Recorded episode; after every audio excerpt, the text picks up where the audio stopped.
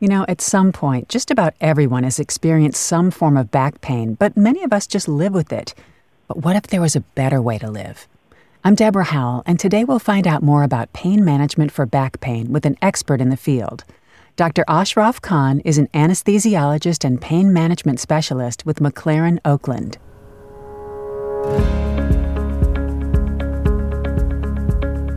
This is McLaren's In Good Health, the podcast from McLaren. Welcome, Dr. Khan. Thank you. Wonderful to have you today.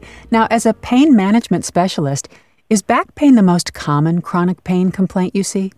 Yes, that is the most common pain problem that a pain practitioner sees, and I see that same thing in my practice. About 60% of the patients they have low back pain. And as a matter of fact, every fourth person who comes to see their primary care physician, they have low back pain. And the other 40% is consistent with head and neck pain, cancer pain, upper extremity, lower extremity pain, or even post surgical pain. But yes, low back pain is the most common. And what are some common causes of chronic back pain? As far as back pain is concerned, common causes are muscular or ligamentum strain, spleen strain type of situation. Then you have bulging discs. Discs, they act as a cushion between the bones and they can be affected. So, bulging discs is another cause. Herniated disc, like a ruptured disc. And again, the disc material is like a cushion or a jelly like material which is between the lumbar discs.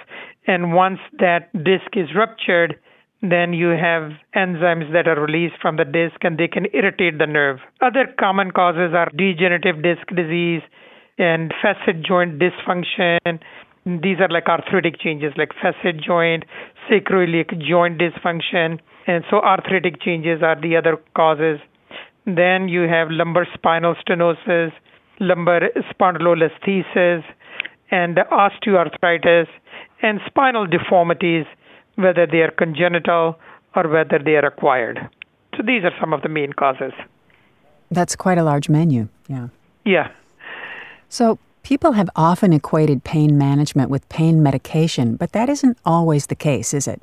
No, it's not always the case, but as far as patients are concerned, that's what they view that, you know what, I'm going to go to a pain physician and I'm going to get narcotics. Yes, narcotic is one of the modalities that we use, but there are other things that are first line treatments for this problem. For example, if it is like a mild pain, we will give them anti inflammatory medications, muscle relaxants, antidepressant medicines, anticonvulsant medications, and then physical therapy.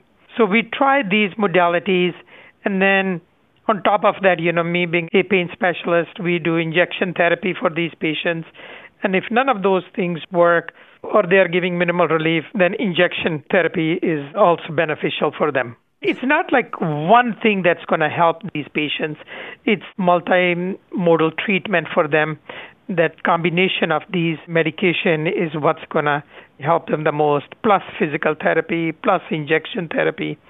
Tell me a little bit about that injection therapy you've been referring to.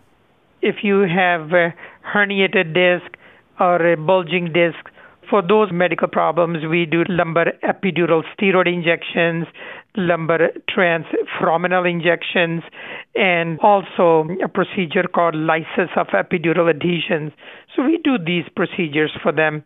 And if they have arthritic changes, for that we do lumbar medial branch block followed by radiofrequency ablation. I know everybody's different, but how effective can these treatments be in general? With any medical problems, if these problems are caught in the very beginning, the results are good. If patients wait too long, then naturally results are not that great. But early on, by early on I mean within first 3 months, if these treatments are instituted, they get very good relief. In some of these patients, especially with disc bulges, they may even get complete relief. As I mentioned, with this back pain or with any pain entity, there isn't one treatment that's going to do the trick. So, when is it time to go see a doctor? As soon as they can. It's not like they have to wait. Some people may procrastinate and they may wait for some time, but it is better to see them within first 3 months if it is not getting better I would not postpone it beyond three months. Otherwise, the problem becomes chronic. Sure, and we don't want that. What's the goal of treatment and what can a patient expect after treatments? The goal of treatment is that these patients need to live with tolerable, livable pain. Small segment of patients, they're going to have good relief, perhaps complete relief, but the other segment of the patients that does not, they're going to have pain most probably rest of their lives. And the goal is that tolerable, livable pain. That as long as they can be functional with their daily activities at home, with their household chores, functional at their work, that they're able to hold a job. That is perhaps the objective of these treatment modalities. Got it. Is there anything else you'd like to add to our conversation today? As far as treatments are concerned, it's more like a tailored treatment towards each patient.